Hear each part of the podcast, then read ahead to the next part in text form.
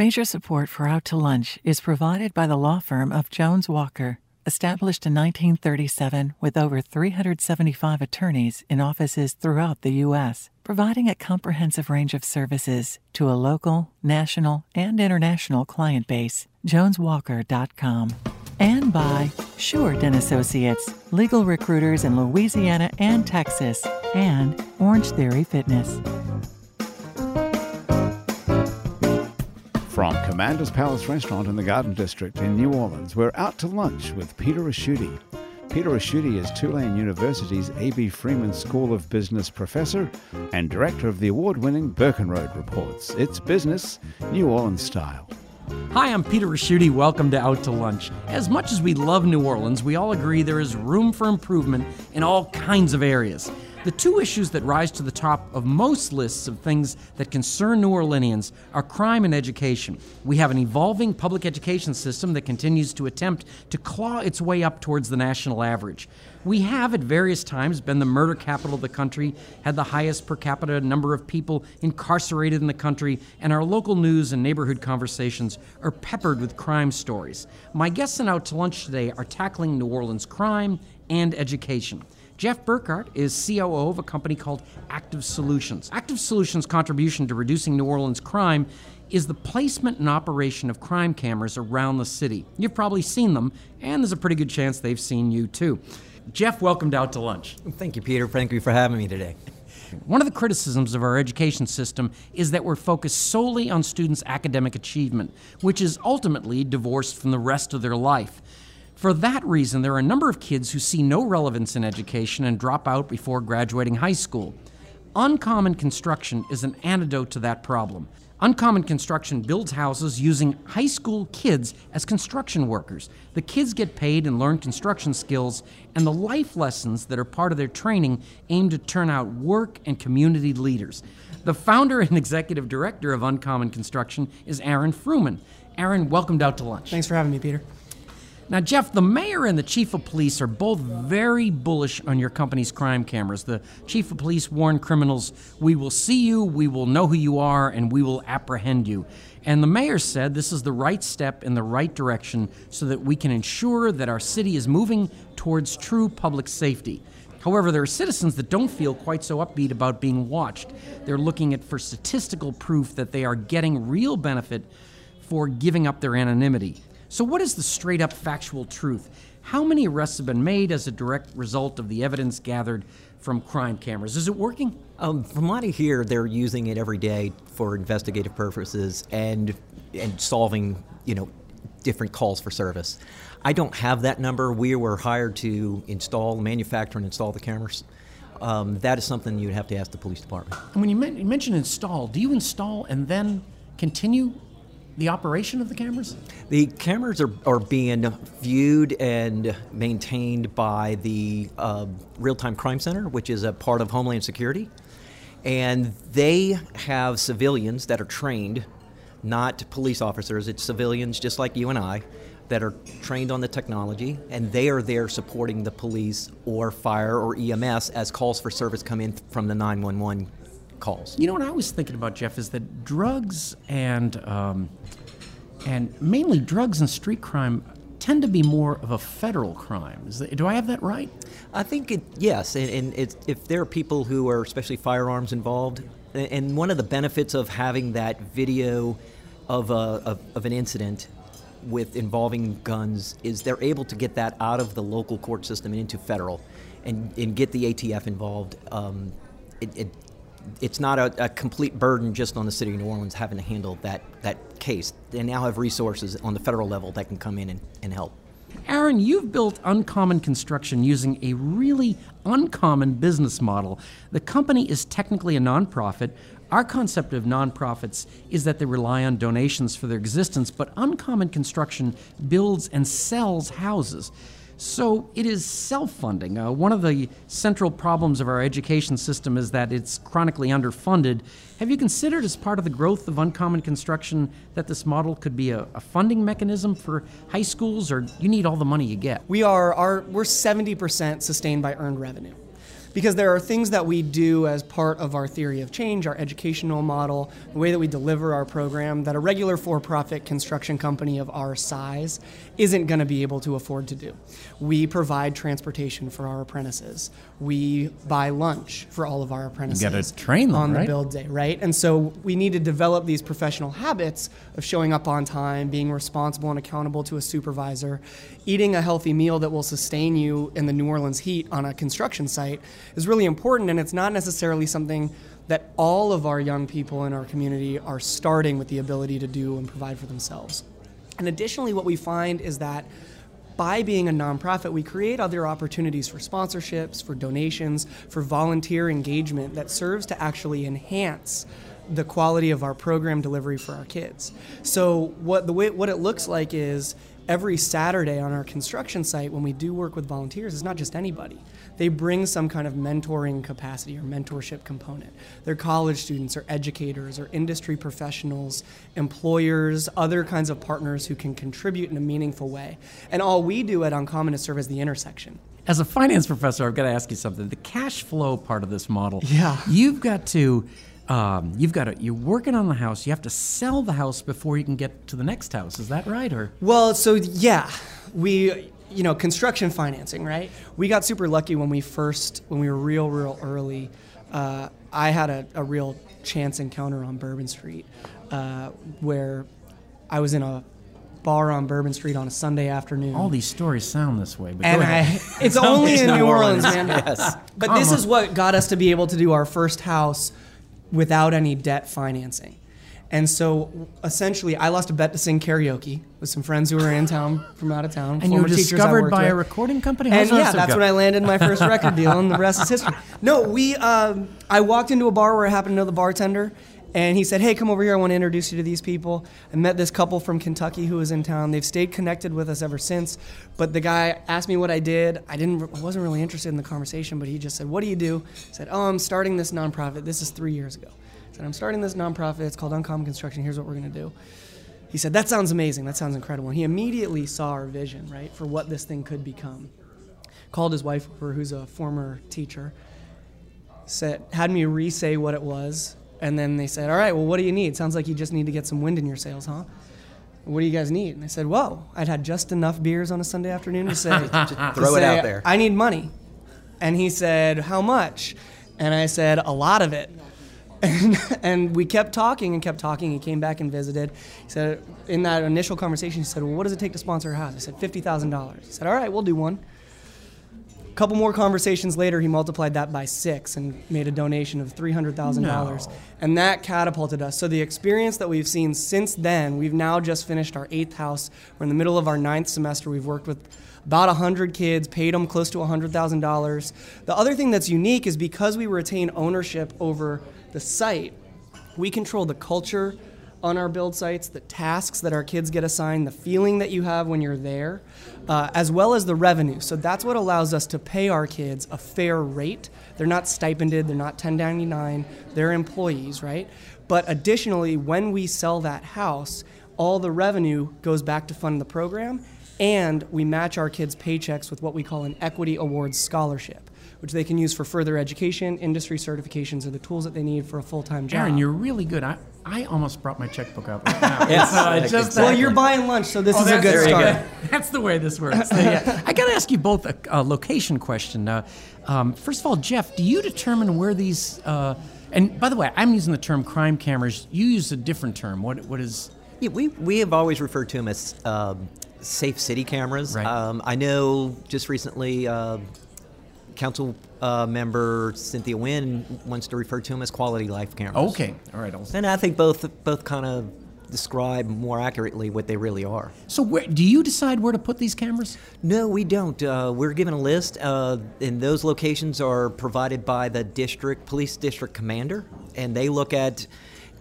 uh, community um, crime statistics and Are they only in, in high crime areas? oh no, they're they're they're all over, and and. and I think pretty equally spread out throughout most districts, uh, so every district commander has the opportunity to use them where they feel they'll be most effective for their officers.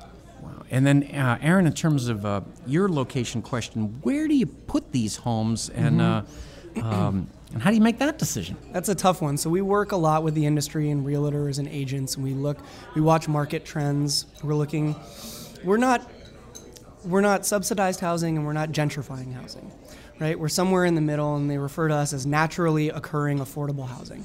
That's kind of a secondary impact, right, that we have in the housing market. Is that in a lot of ways we're stabilizing. Um, we're just doing math when it comes time to sell our houses. And we're also doing math when it comes time to buy property for where we're able to build. So we also don't want to price ourselves out of a given neighborhood either. Uh, the first house that we built as the general contractor, I bought that lot off of Craigslist for ten thousand dollars. And we the house Most that- real estate transactions Yeah. are not on Craigslist. it was we're well as a startup we're able to be like nimble and lean and I work until two o'clock in the morning so I was able to find it right. But the house that we then built on that lot, the Craigslist lot, sold for two hundred and fifty-two thousand dollars in the St. Roch neighborhood, and both of those transactions happened within the same year. So you, uh, a you, you you picked a neighborhood that was going up in value. So I Mm-hmm. guess that's part of the key. Yeah? Yeah, and so you know we're not married to that. We've been building a lot in St. Roch because that's where we're operationally we're able to be close to ourselves, so we can go to one house or another house, those kinds of things. We're also looking for areas where you know we're experiencing developing development, but where we can do it in a responsible way. The way that we also think about it is, you know, after Katrina, my background was in the rebuilding effort. Like you came here from San Diego, right? I did, yeah. Just for the, the good weather here? Exactly. Yeah, I got tired of the beach and the sunshine. I wanted a lot more Cool weather. clouds and hurricanes and Oh, you came to the right spot. So, Jeff, I have to ask you the, the actual cameras have flashing lights. Um, is that part of the part of the system? Has it helped those lights deter the crime? They did a study and they looked at other cities that have cameras um, and felt that there was the biggest impact by having the lights flashing and having the lights on.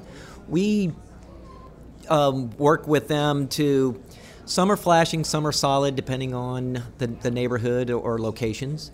Um, we felt that it was important to let everybody know that this is the new camera system, everything is working, and it, as you look a block or two in any direction, you kind of see that, and it gives you a, a better sense of feeling that okay, things are okay. You're listening to Out to Lunch. I'm Peter Ricchiuti. I'm talking with Jeff Burkhardt from Active Solutions, the company that installs crime cameras in New Orleans, and Aaron Frumin from Uncommon Construction, the company that employs high school kids to build new homes. Jeff, the, do you make the equipment? Yeah, we, we, we assemble everything here in New Orleans. Uh, we have a, a, a team internally where we, we manufacture all the, the cameras, and we look forward to growing that. We want to take it nationwide. We've already we're working with several other cities to That's do what I was that. going to say. Where are you besides New Orleans? Did I hear, read right that you're in Johannesburg? Yeah, well, we uh, we did a system. Uh, we designed a system. We fortunately, unfortunately, did not go down there, but we did a. Uh,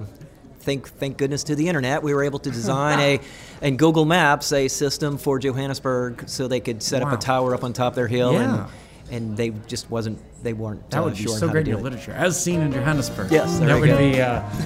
now, Aaron and Jeff, this is the part of the show we call your brother-in-law. Uh, you're at work. You've got a few minutes of peace and quiet to return some emails when your phone rings. It's your brother-in-law. Usually, he only calls when he's inviting everyone he's ever met to his throwdown crawfish boil. But this time, it's different. This time, your brother-in-law has a business proposition for you. Jeff, your brother-in-law went to a bachelor party at a strip club on Bourbon Street, and he had a genius idea. It's a subscriber based business like Spotify, except what you're subscribing to is a high def webcam in a strip club. $19.99 a month, unlimited access. He's calling it Stripify. He's already gotten three clubs on Bourbon Street to say they'll sign up for just 20% of the subscription. What do you tell your brother in law about supplying the cameras and setting up Stripify? Are you in? I think I'm going to be out on that. I'm gonna, I'm gonna, that doesn't quite fall into our quality of life um, mantra and, and, and vision for us, but uh, I think he, he might do very well at it too. Yes, so it's uh, it's not going to be for you, Not but for me, you but pursue. uh, yeah. certainly can advise him. And, Now, Aaron, this is much better for you. Oh, Aaron, your brother in law tells you he's moving to Colorado and wants to take the uncommon construction model out there with him. Except, instead of building houses, he wants to teach kids how to cultivate and sell pot, which is legal there and a multi million dollar business. He's calling the program Uncommon Cannabis. He wants to spend a month working with you, learning the ropes of how to do it, and then launch Uncommon Cannabis in Colorado as a division of Uncommon Construction. So you'd get a cut of the proceeds. What do you tell your brother in law? Are you ready to expand and diversify the uncommon construction model into other high school based education businesses? uh, I'm in. So, Oh, and. I'll tell you All right. why. I'll tell a- you why. So we're um, we we land in construction. That's where my background is. Right. I got my first job in construction as a day laborer. I fell in love with the work. I did a year of AmeriCorps work for Habitat for Humanity here. I fell in love with construction. It also happens to be a high wage, in demand industry in our community. The biggest problem facing our state is coastal restoration and protection, and we're not going to solve it by putting solar panels in tomorrow. That's the long game. We need to elevate houses and dig levees. We need to design systems like that, and those are carpentry and construction jobs. Your camera installers need to know how to use tools, right? Need to be able to go up on a ladder. So we're at the at the beginning of that pipeline, the infrastructure management and so on, right? What you see in Colorado, and I lived in Colorado when that was all passed as a as a middle school teacher, um, is that that's this new industry. Right, and so it's high wage, high demand. Kids will get excited about it in the same way that they do when you give them a hammer and a tape measure and all that stuff. And there's growth opportunities as opposed to an industry where they might be capped uh, or you know always be a mid-level manager. We want to give kids the autonomy, the power of the skills that are needed in the workforce and in the industries that are available in our community that can pay them what their skills and labor and time and talents are worth. I was really hoping you'd say yes. That was uh, the, I sort of knew Jeff was going to say no. I really, yeah. Which is why we brought you here today. What's Aaron. exciting? Yeah. Well, what would be exciting for me about getting involved in it, in addition to just the business model of how do we pay kids for work and make it a learning experience, and the technical skills and the career pathways and so on, is the way that we do soft skills and leadership skills. Uh, and the way that we do that on our job sites, we focus a lot more on teamwork ethic, problem solving, communication, those kinds of things through the vehicle of learning technical skills. So you learn communication because you got to get your numbers from the tape measure right, right? You got to carry something with somebody else. And finally, applying that stuff they made you learn. Exactly, I think that right? would. Uh, you know, one last question for Aaron though is, uh, how do you select the kids? Are there more kids applying than there Mm-hmm. are openings? Yeah, that's a great question. So we uh, every school year we interview about 130, 150 kids. Uh, we think of this as our broader like pipeline development initiative, where this is a real opportunity for young people to develop job attain- attainment skills in a high wage, high demand aligned career pathway. So it's different if you apply for a job with uncommon construction as opposed to, you know, uncommon something that doesn't Cannabis. make a lot of money. Right. uh, and where there's a lot of available jobs, right? And so this is a first interview, a first application that a kid has uh, in this industry. So then when they're on going to pick their next opportunity, they might steer towards this or have more experience in this. We then give feedback to the schools around how they did in their performance, what we might recommend in terms of coaching and feedback. So we invest about a quarter of the year in those pipeline initiatives of recruiting, selecting, identifying, and giving feedback. Every semester, we work with about 20 now we're trying to grow so about 20 to 25 individual students per cohort per house per semester. We count by the kid not by the house right? Um, and those kids all go through there's an application process in-person interviews uh, letter of recommendation. So it's there's a process that helps build culture uh, that helps build expectations, that helps build investment because you know our program is high, high impact, right? It's a deep impact of, a, of an experience for these kids over the course of a semester or multiple semesters before they graduate. And so we need to make sure that the kids who we're selecting into the program aren't necessarily just valedictorians or your most Right. at risk, but we're getting a good mix of kids who are all um, at a certain point in their lives where this they're going most likely to stay in the program, most likely to be impacted by the program, and they bring some kind of curiosity or interest. I'd say about 50% are interested in construction when they apply. Uh, and then we convert another 15 to 20 percent.